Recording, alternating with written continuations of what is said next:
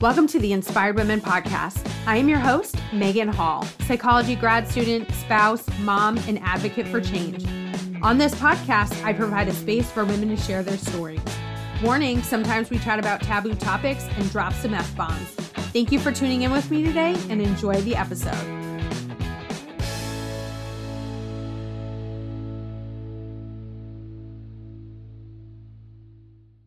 Hey everyone, today I'm here with Dr. Scharff. I'm going to use doctor because I am in college and that's what we do with PhDs. it is. It is. it's ingrained in me. And when I do it, a lot of times, like if people don't know I'm in college, they'll be like, Oh, you don't have to call me doctor. I'm like, Oh, you have a PhD. That's what I call all the people. Uh, so, Dr. Scharff is an internationally recognized speaker and author on the topics of addiction recovery and mental health. Mental health is a big one for me. I actually just finished a paper on the effects of education and contact on mental illness stigma, and we'll be submitting that for publication. So, that's where I'm at. Her writing centers around using complementary health and contemplative practices to improve treatment outcomes. At present, she is working on a memoir about healing from trauma. Dr. Scharff is the 2019 recipient of the St. Lawrence University's Terry Bell Feinstein. Yeah. Fun fact uh, we were talking about this before the beginning of when this episode started uh, that I am from the area that St. Lawrence University is located. So I got very excited because I'm like, oh, you know where that little tiny area in the middle of nowhere is. There's lots of dairies. so the award was honoring her service to and advocacy for those suffering from mental illness, trauma, and addiction. Well, Dr. Scharff, thank you so much for coming on the podcast today. Thank you for having me. I am super excited to have this conversation because, as I said, uh, mental illness and all the things are um, some of my favorite topics. And uh, trigger warning for anybody listening, we are going to delve deep in some of the trauma, which could be triggering.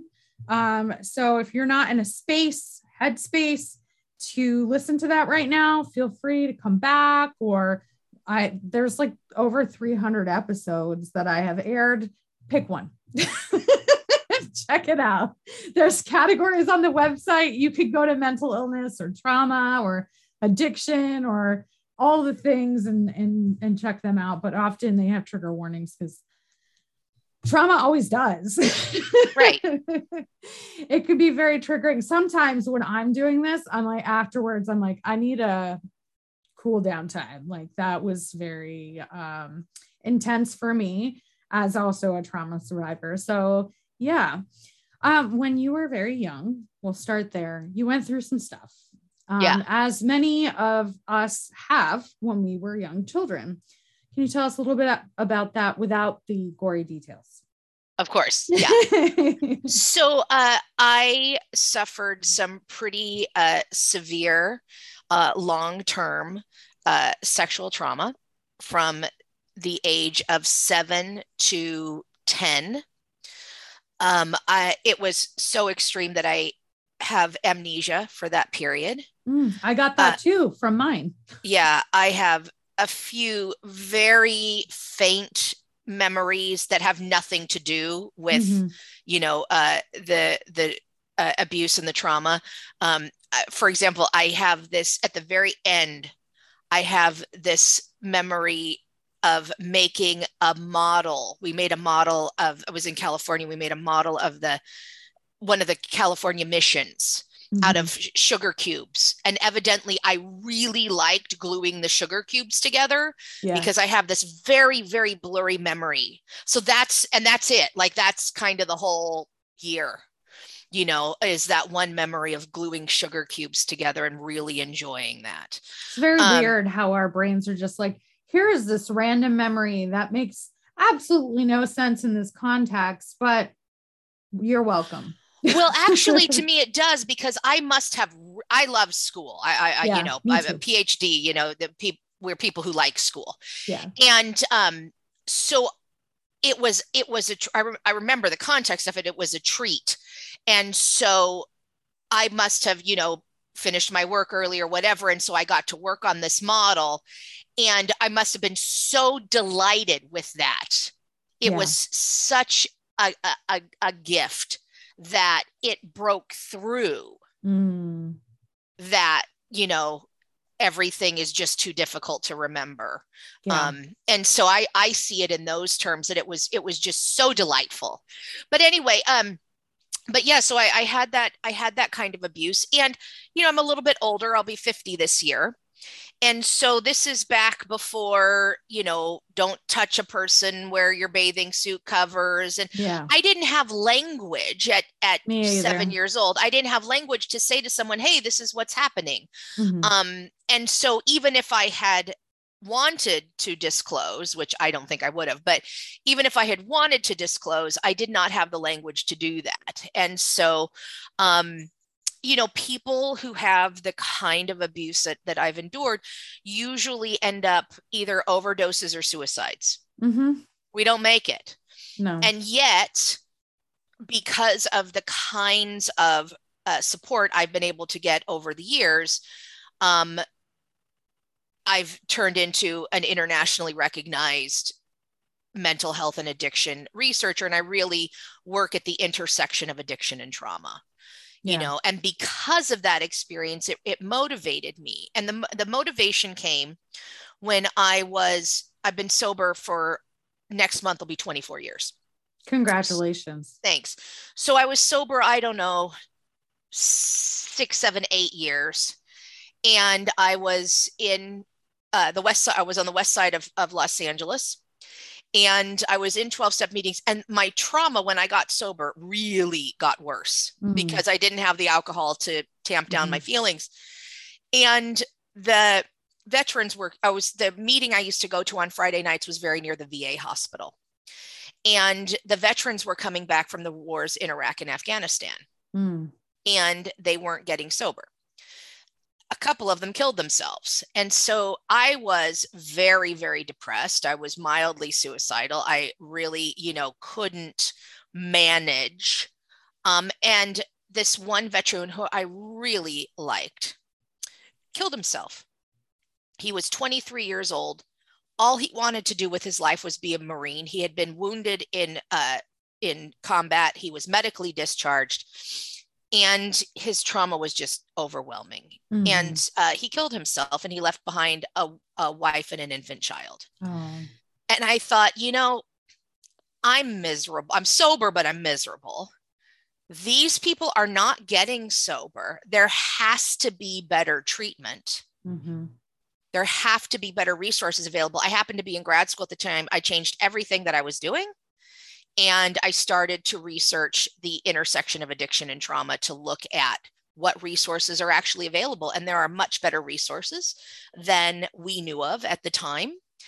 And um, I specifically look at complementary therapies and I try them all out on myself because I've got, you know, all the problems, you know, stemming from that early abuse. And uh, we found out what works and what doesn't. Now, just because it doesn't work for me doesn't mean that it doesn't work. Right but um, you know it's that's a good starting place and i specifically look at therapies that uh, don't really have any side effects.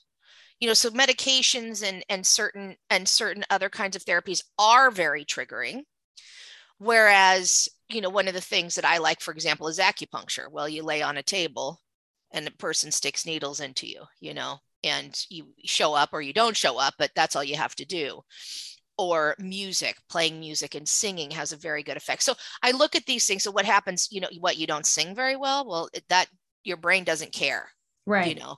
So that's really what i look at and we found some tremendous resources over the last 20 years. I can relate to your story um, because i also was abused as a child um, sexually abused as a child. Uh, i so when it came out uh, and I uh, can remember vividly the phone call and my mom asking my sister and I if, you know, our uncle had ever done anything to us. And my sister automatically broke out in tears. And so we knew she knew something. And I was like, I don't know. I don't remember anything. I I just know I hated him. Like forever, as far back as I can remember, but I don't remember anything. And so I never got treatment, you know. And as you know, unresolved trauma, it's still there. You just can't access it. Like, you know, something happened, you just don't know what. And I actually didn't really know um, until I started EMDR therapy right before the right before COVID hit, and then we had to stop because everything went virtual, and I just don't do well virtually with EMDR. Um, one little memory I had, one of him, we started with that and EMDR. Woo! I was I was that holy shit. Uh, it was like, oh, I didn't know that was a thing, you know, and it took over 20 years for me to even know like oh something did happen i always thought something happened but oh something really did happen and so it's wild how trauma works yeah it's wild how trauma works and and and so here you know let's talk a bit you know maybe about memory. Mm-hmm. i've never tried to recover any memory. I don't feel like it serves me any purpose. Yeah. Um the person who uh, abused me is dead has been for over 25 26 years now. So you know that's not a right. you know there's not going to be any interaction. There's not going to be any quote unquote closures none of that. So let's talk about let's talk about memory with regard to trauma because you were you were pointing at your head when you were talking about uh, memories and memory isn't really where trauma is based this is what we're learning so so talk therapies, which I did for over 20 years with almost no result, nothing, tens of thousands of dollars in in talk therapy and didn't gotcha. do anything. And you're going to hear that over and over and over and over from people who have trauma, mm-hmm. who, diagnosable PTSD. Right. And what we've learned if you read the body keeps the score mm. if you mm. read what happened to you you know if you read some of the seminal works on trauma what you're going to find is that the trauma specialists say no no no trauma is in the body mm-hmm. Which is why i don't really care what the memories are right it doesn't make any difference what matters to me is to reduce the trauma symptoms. I want outcomes for myself and for anyone I work with. I'm, I'm concerned with outcomes. So, are you plagued by hypervigilance? Are you unable to be in an intimate relationship? Do you have problems with trust? Do you have flashbacks? Do you have body memories? Whatever it is. Yeah. I want a reduction of symptoms so mm-hmm. that you can be present in your life because trauma essentially is being hooked in the past. You're not present because the past keeps intruding. Mm. So, for example, I would very often have this sensation in the grocery store, uh, uh, putting face cream on, you know, of someone breathing on my neck.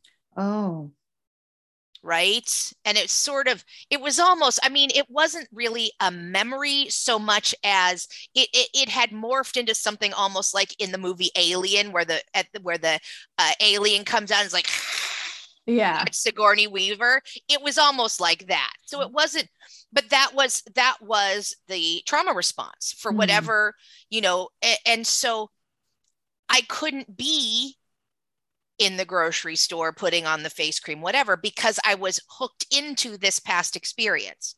And what healing is for trauma is to get us in unhooked so mm-hmm. that past doesn't intrude so that we can be present in in the now in this experience and interact with the people that we're we can be here right and interact with the people here so that's what that's what we're looking for and so memory, now EMDR, which does work with memories, it has is its own thing.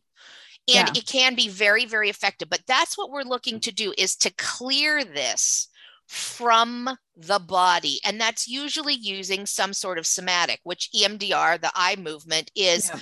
a somatic ex- and the vibrating experience too some people use them some people don't. Yeah. But yes so these are forms of somatic experiencing and that really is what helps people with trauma and with trauma recovery.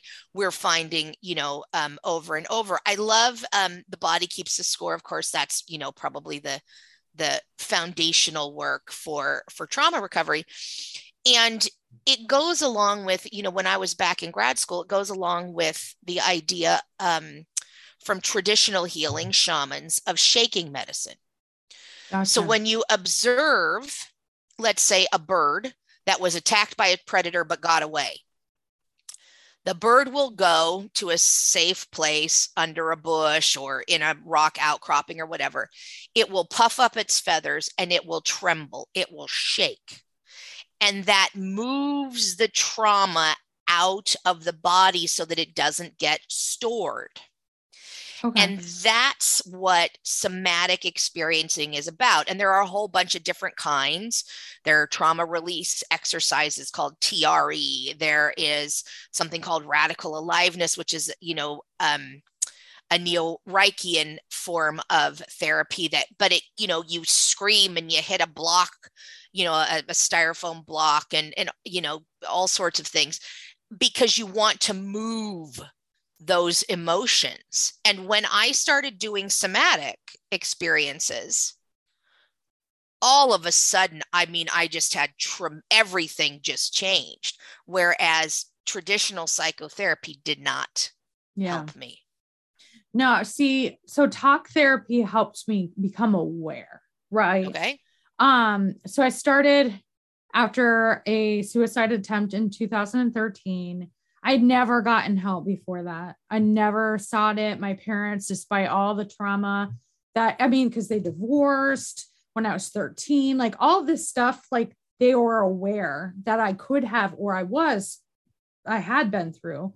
Nobody was like, maybe we should get her help, even despite like suicide attempts, uh, severe depression, and come to find out I bipolar disorder um, with the hypomania um, developed when I was a teenager. Uh, so um, I went through this really bad time in my early 20s where I was drinking heavily and, you know, to deal with the things going on in just going on. Like, I, I just, you know, it, you're, you're just like, I don't, I have all this emotion and I don't know how to deal with it. Anyways, long story short, I'd never gotten help until my spouse after my suicide or or during it, I should say, because he came in and he was like, You need help. Like, please go get help. Like, I want you to stay with me. Please, please go get help. And I went and, and it helped me become aware, but it didn't when I came when I moved to Connecticut and I saw my my therapist for the first time, I'm talking to her about like all these years I've been in therapy and she goes, "You have trauma." Like talking about your trauma is just not really going to do a whole lot for you. Exactly. It doesn't do a thing. And that's when I got introduced to EMDR therapy. So here's here's why that here's why talking about it doesn't work is because the vast majority of trauma survivors can tell you barring amnesia can tell you what the experience was Right. But we're completely di- divorced from the emotion of that experience. Mm-hmm. And so what is talking about it going to do? I, you know, I would tell the therapist, oh, this, this, this, this, you know, because I'd tell what I remembered, right? I remember, right. I remember the first experience. And then I remember when it ended. And everything in the middle is just missing. Yeah. And so Eh, the therapist would cry. I mean, every therapist I had would cry. Mine every sponsor I had would cry. I fired him. I'm like, you cry on your own time. Like, I'm like, no. Well, when you're dealing with that level of dissociation, because that's dissociation. Yeah. When you're li- dealing with that dissociation, talking about it doesn't yeah. move it. It doesn't move it. And so what can what can you do? You know, I right. got so I you know, like I said I had 20 years of talk therapy that did nothing for me. And I got so fed up essentially that I I moved out to the country in to a rural area. I built myself a, a writer's retreat because I'm essentially I, I do addiction research, but in my heart I'm a writer, you know. and so I write books and um, I was like, I'm not going to get married and I'm just going to live the best life I can. And by limiting my social interaction, then I limited my inner, especially with men, then I, I limited the effects of the trauma response. Mm. Shortly thereafter, I'm, I meet someone who says, Why don't you try this somatic experiencing? Why don't you try radical aliveness, which is what I've been doing? And uh, oh my God, my life changed. Mm-hmm. I mean, it changed so much. I, I literally lost 75 pounds. Wow. Doing nothing, nothing different. Because I was able to move enough of that emotion through that I didn't need to be 325 pounds anymore. I just didn't need it. Right. Because that was my safety mechanism, right? If I, I wanted to become, you know, if you'd asked me, but I wanted to become so large that just you just couldn't move me. I would be an immovable mass. And therefore you couldn't do something to me that I didn't want you to do. Yeah. Right. Because if you can't move 500, 800, what, you know, you just can't move it. Right. That's, that's the way my mind worked, you know, and then once those old experiences passed through, I was like, oh, I don't need this weight anymore. And it just fell off. I didn't do a special diet. I didn't do more exercise. I didn't do anything. It just fell off. And then truth was able to get through. Right? Because people would tell me all the time, they're like, you know, large people get assaulted all the time. There are men who like large women, who fetishize large, like all sorts of things. And I was like, no, no, no, better to be fat because I had heard my father one day say, I don't want to fat women. Oh, good information. That's good information which wasn't true because he he slept with with heavy set women all the time. But that's what i heard as a you know eight or nine year old. Oh he doesn't like fat women. That's uh, well then i should be fat. Right? And you know then one day a friend of mine a, a, a guy that i worked with he he he said to, he said to me i said you know it's better to be fat because you know then men won't pay attention to you and he was like he just looked at me and he's like that's not true this guy's a legit, you know, like legit rock star, like stage performing musician with a major band who only dates, you know, young and beautiful, right? That's what that's yeah. his deal. And so I thought for sure he would validate me and say, absolutely.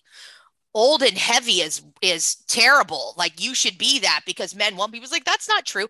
And for whatever reason, that day, because I'd been doing the somatic experiencing, that day it hit me and I was like, oh, that's not true. He's absolutely right. And the weight fell off. And I've kept it off for the 75 pounds, I've kept it off for four years. Wow. More than four years. That is amazing. And I can relate to the disassociation. Like you talk to people about this, right? You share your story and the facial expressions of them, like the horror in their face. And you're just like, what? Like, because you're just yeah. like, I'm so disassociated with the trauma that to me it just seems normal it just seems like it's part of life it's just like i don't i don't well know. because I am not it. feeling it that's yes. it i'm not feeling it you're feeling it because you have you whoever the person i'm talking to is you have that ability to connect to your emotions i don't yep. in fact i'll go so far as if a therapist really pushes me I won't, I'll dissociate. I mean, I had one therapist, God bless her. You know, I worked with her for 10 years and boy, did she try. And she's, she said to me at one point, she's like, it's very frustrating because I can tell you're dissociated in the session. I won't remember the session. Oh, wow. I'll be talking, talking, talking. I'm gone. I'm mm-hmm. up here floating in the ethers, what looking down on the, I'm gone, you know, yeah. or I'll, something will come up like, you know, and I just blank it out gone. Every nothing. therapist has said to me, I can't believe that you have been through all of this and you're still functioning. They say like, the same thing to me. But I'm but not, see I haven't always highly functioned. no, but see this is this is a dysfunction and this is why I'm not a psychologist. This well, this is, is why I'm not going to be a therapist. this is this is a dysfunction of the way we train therapists because every time a therapist, you know, says to me, "I don't know how you're still functioning." I'm like, "Well, clearly you're not very capable of helping me through." Because yeah. if you can't understand how I function, then how can you help me? Right. To work on the ways in which I'm highly dysfunctional. I function in the world because I have these maladaptive yes traits that keep me from having emotions that keep me from being present. I was having body memories and I won't I won't say what they were, but I was having body memories 30 to 40 times in succession. Wow. I can't get out of bed when that happens. Yeah. And you're going to say, "Well, I don't know how you function." I'm sorry, I'm paying you to be here. Like, yeah. you know, a lot of money to be here and you don't know how I function. That's why I really encourage people to not go to traditional talk therapy, but to seek out therapists. And I know it's hard because the resources are not there, mm-hmm. but to seek out people who are specifically trained in trauma because it will be a very, very different kind of therapeutic. Also, while I really like somatics, I also like a lot of other kinds of complementary therapies by and large, they're not covered by insurance. Yeah. And so you're going to pay and you're going to pay a lot because the the people who are practitioners of these practices, while I don't, you know, very few of them are getting rich, they also like to eat and have a home. Right. You know, and that means that their hourly rate, their session rate has to be high because they're not going to be subsidized by insurance the thing that has helped me the most I get, I, am so grateful to my practitioner because she gives me a, a, discounted rate. But I've spent, I mean, boatloads of money. And the the the going rate is, you know, starts at 135 and goes up from there.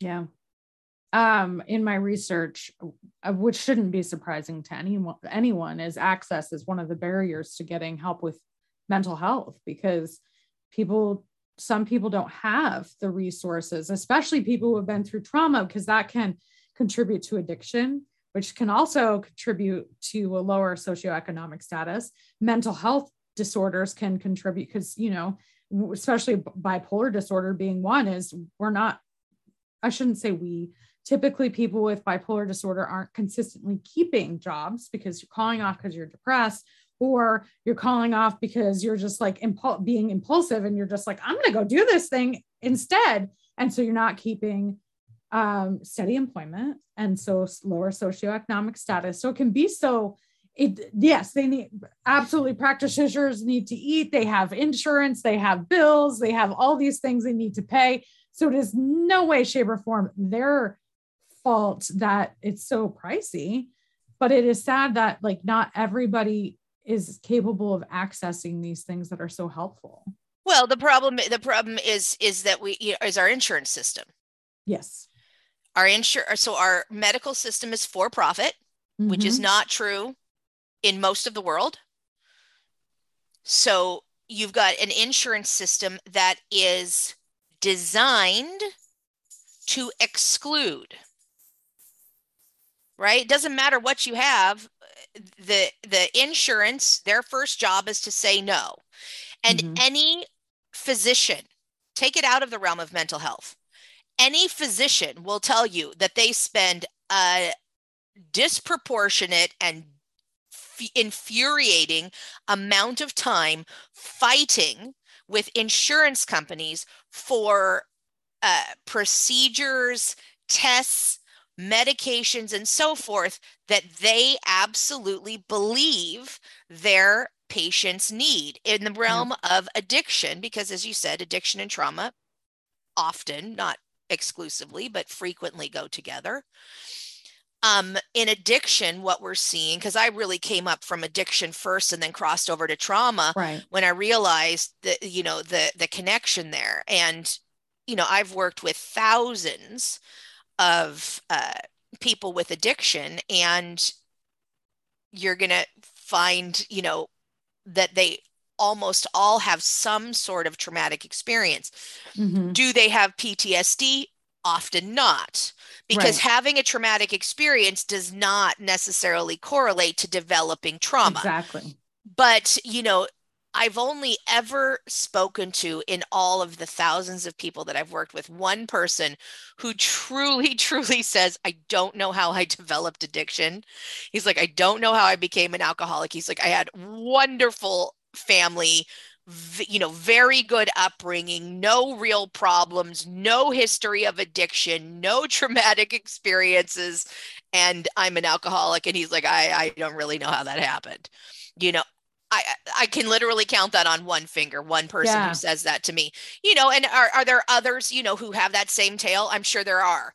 But that's not the majority of people, you know, because why do we why do we drink? You know, I drink because it works for me to not feel my feelings and I have a lot of feelings I don't want to feel. Yeah.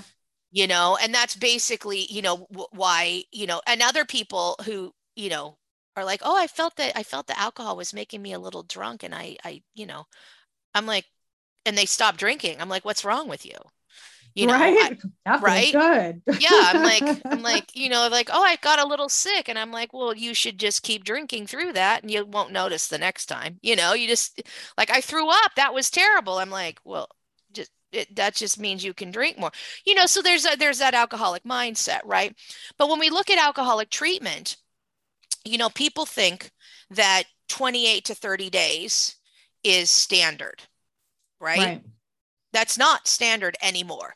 Now, we have known for almost 50, right around 50 years, that a long term, and by that I mean 90 to 120 days, stint in residential treatment followed up with a full year of supported supportive services is optimal for recovery. So I wrote a book in uh, 2012 with Richard Taite called Ending Addiction for Good. And we talked in that book about a treatment model that we used in a, in a treatment facility that had a 90% success rate. And people were like, you can't have a 90%. Like, how is it? At, at one year, 90% of the people who had gone through the program is actually higher than that, but 90% of the people who had gone through the program were still sober. Well, why did we have such a success rate? Because we treated to outcomes. It wasn't an insurance based company. People paid to be there. And so they c- could afford to stay for the optimal level of care. And lo and behold, when you keep people for a reasonable amount of time, da da da da, they get sober and they stay sober. So you have people who wanted to be there, were willing to stay 90 to 120 days, and then we're followed up with supportive outpatient services. Surprise, surprise, they're still sober. Mm-hmm. Now, insurance companies, even though more than 107,000 people died from overdoses last year. Wow. We are at the height of, the, of an overdose crisis that is not pulling back. Insurance companies, remember, their job is to make money. Their job is not to help you. Their job is to make money and to minimize your care in order to do that. They are pulling people out of residential treatment. Now we're looking at eight to 10 days. Essentially, oh you're God. getting the required medical detox because medical detox is required in almost every state, I believe in every state, but um, so they give you that and then they pull you out and they say go to outpatient. So now in outpatient, the person may or may not be able to afford to live in sober living. They may be at home, they may be in sober living. What they want to do, they being insurance want to do is they want you to quote unquote fail out. You have to fail out of of treatment. Well, that very often means a relapse. Once you've been detoxed, that is the most dangerous time mm-hmm. to relapse because now your brain tells you you still have the same tolerance, you still need the same dose, but you don't. Your body isn't accustomed to that. Add fentanyl into the mix. Oh, shit. Yeah. And they die. Well, that's a wonderful plan for insurance because if you're dead, they don't have to pay for you anymore. Yep. I was in Slovenia, I don't know, five years ago or something. Can't remember exactly. And uh, I was speaking at it. I was there for a conference, but I knew some people who who ran an addiction treatment center, and they asked me to come speak at their addiction treatment center. First of all, I was impressed because most of the people spoke English in treatment. These are the the the quote unquote unemployable addicts, all of that. No, no, they all spoke multiple languages. Most they did translate, but most of them spoke English. And there was a woman in the front row who was paying a lot of attention and she asked me about how long the care is in the United States and and at that time, you know, it was a little bit longer. It was more like 12 to 17 days was what people were getting. And about 2 weeks. And she was horrified yeah. She she said, "Well, how?" I said, "Well, how long do you do you stay here?" And she looked at me like I had two heads, and she said, "Until the doctors and I agree that um, I'm ready to to to go." Oh, treating to outcomes. What a shocker. Right. What a shocker. And imagine, so you can get away with this in mental health because people with addiction unfortunately behave badly and they do things that hurt other people, right? If you mm-hmm. get between me and my and my alcohol, I'm going to push you out of the way.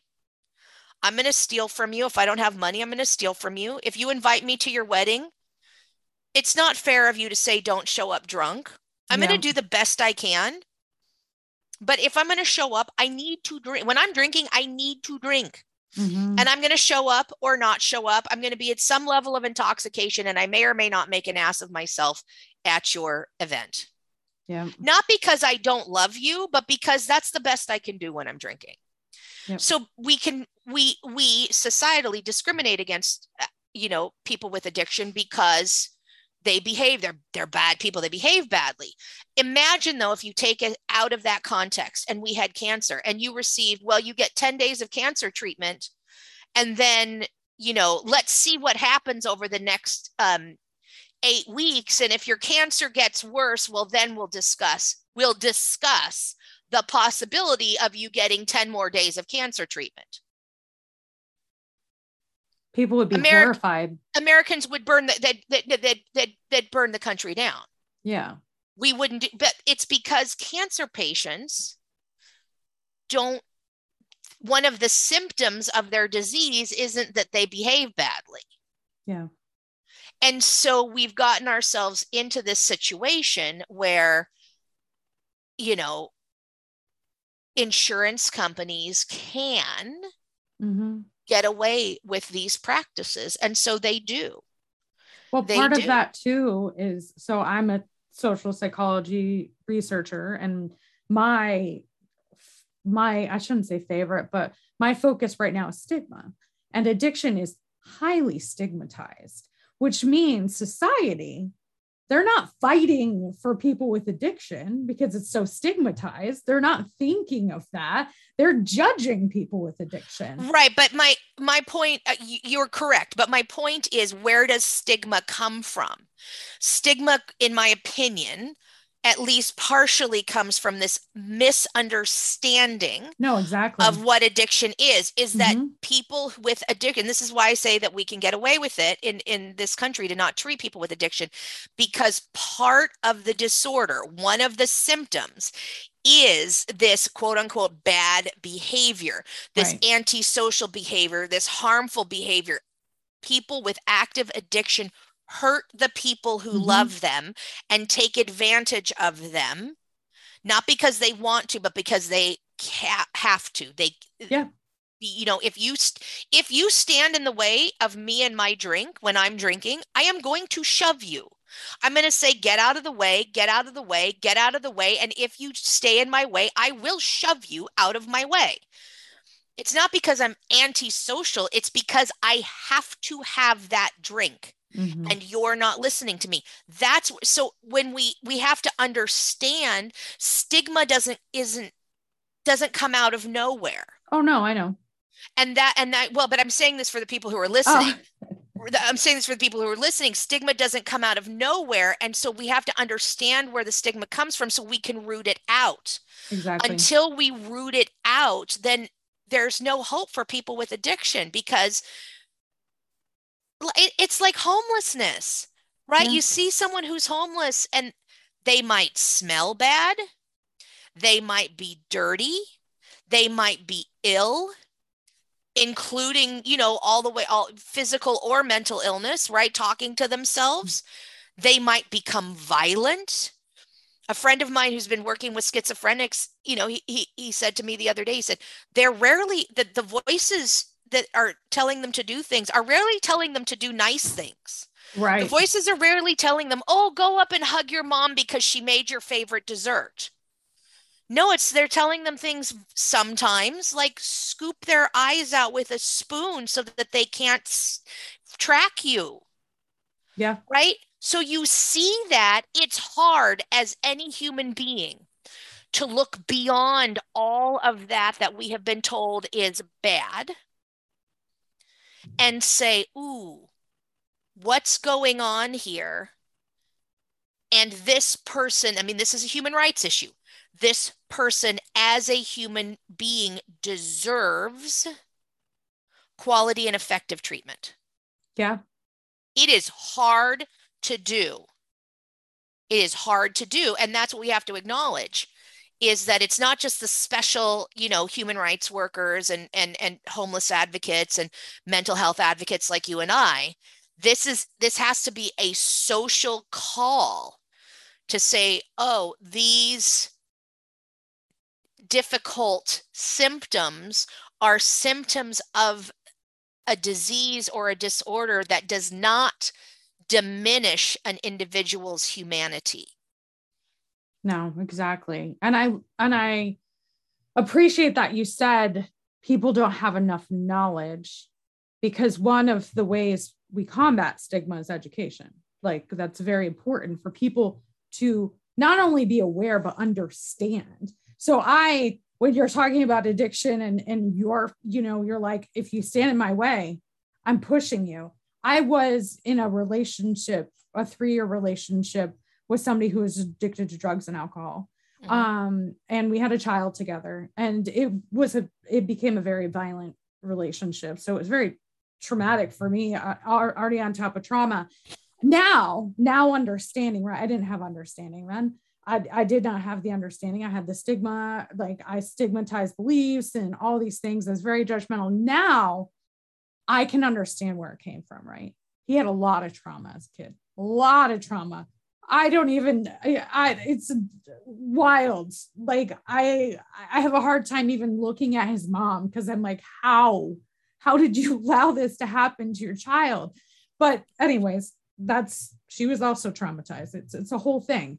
I'm not gonna tell their story. It's not mine to tell.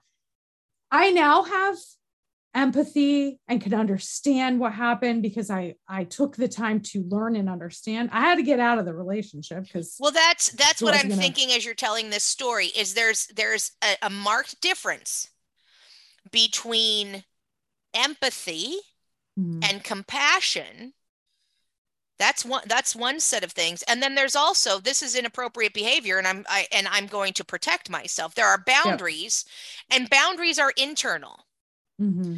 I heard someone uh, uh, who uh, works in mental health the other day that I really liked talking about boundaries. And I think this is important when we talk about stigma is I am not advocating for boundarylessness. Yeah. And this person with regard to boundaries said, My boundaries are mine. They are my actions. You cannot cross my boundaries anything else that's not my action is a request. Mm-hmm. So I don't engage in conversation with people who are high. I just don't. Yeah. Someone calls me up high and I'm like, I'm so glad you called. You can call me back when you're sober. Click. I fully understand. I will follow up later and you know and say, "Hey, how you doing? You know, do you want treatment? Are you how are you feeling? You know, I'll absolutely but I'm not going to put my I don't have to put myself in a position to be abused. Yeah. Or mistreated. right and so there's there's and, and i think that's a very important distinction for people to make you know to understand who the addict is you know i, I had a, a cousin i have a cousin who uh, wanted her daughter at her wedding. And her daughter was i don't know 27 or 28 very very bad heroin addict. And her mother knew she was going to show up to the wedding high. Like that was what was going to happen. And everybody knew. And the the the young woman you know she showed up and she was on her best behavior she was high but she was on her best behavior. Anyway during the ceremony she went on the nod. What's the nod? the nod is when you uh, uh, fall asleep or pass out. Oh okay okay. Right? Because narcotics right are gonna okay. put you to sleep. So she uh during the ceremony she went on the nod and sort of leaned forward you know how when you fall asleep sitting up you might sort of lean forward fall forward and one of her breasts fell out of her dress. Oh my. During the middle of the ceremony, boob is on full because she's sitting in the front row, right? Boob is on full display. So someone, one of the relatives who was, and I, everyone was sort of, you know, horrified, but one of the relatives who was sitting next to her pushed her back and popped her boob back in her dress. And they went on with the ceremony to me, that is really the epitome of compassion. Mm. This poor woman would have been so traumatized if she hadn't been able to be at her mother's wedding. The mother would have been traumatized if the daughter hadn't been able to be there. And instead of making a big deal about the fact that she was doing the best she could, she wasn't as high as she could. She wasn't in the bathroom shooting dope. She was trying to show up in the best way she could you know, the other family member was like, sit back, boob in, continue. Yeah. and we were like, oh, what a great thing. Yeah. And when she died, when the young woman died a few years later, no one had any guilt about the fact that she didn't get to be at her mother's wedding, including yeah. her mother. Yeah. So there's this difference between boundaries and compassion right? I you know if you if you start screaming at me i walk away. Yeah. Right? Those are boundaries and we can have those boundaries with compassion. I agree. It is uh, very hard we also have to know our shortcomings. It is very hard for me just just who i am when someone has very bad teeth. Mm it is a deal breaker. Like I, that is my like, and I don't know why. I just it's a it is so hard for me when someone has bad teeth. And so in, I don't take that out on them. There's a million reasons why people have bad teeth. You know, like they're British. who don't have the kind of orthodonture, right? And don't have yeah. the access to the, you know, or or or whatever, right? Or they're or they're poor, or they, you know, what? My actually, my grandmother had a full uh, had a full set of uh, of uh, implants because she, and she was very wealthy, but she'd had a bad dentist and her teeth had been ruined and had to all be taken out, and she had full oh, a full wow. set of implants right? Well, she didn't look like she had bad teeth, right? But there's a lot of reasons why people have bad teeth that have nothing to do with them. So I have to know my own prejudices. Mm-hmm. I have, which is I don't I, I don't generally work with the homeless homeless population because it my prejudices are very hard for me to fight against. I do better in research, so that's what I do. Yeah. And then I but day to day, I can't.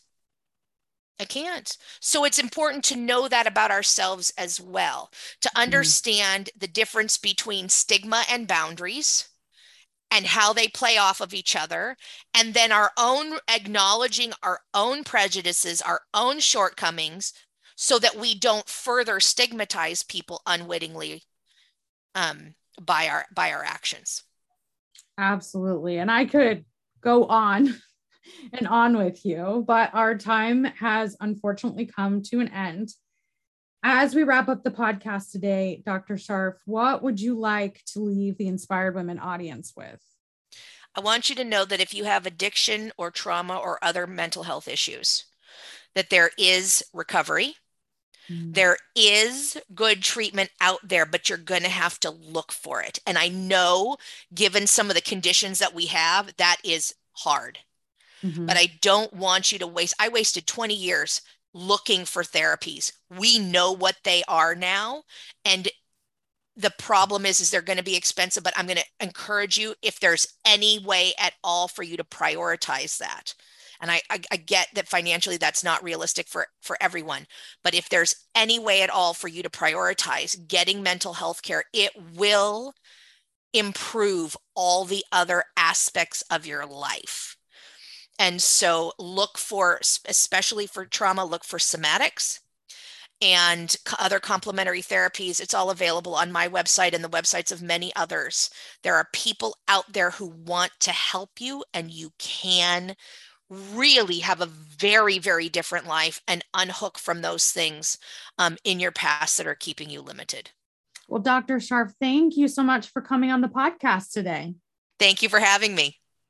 Thank you for being a part of the Inspired Women audience. If you enjoyed this episode, please leave us a rating review. And don't forget to share this out with somebody who could use some inspiration today. Tag us at Inspired Women Podcast, both on Facebook and Instagram. Have a great day.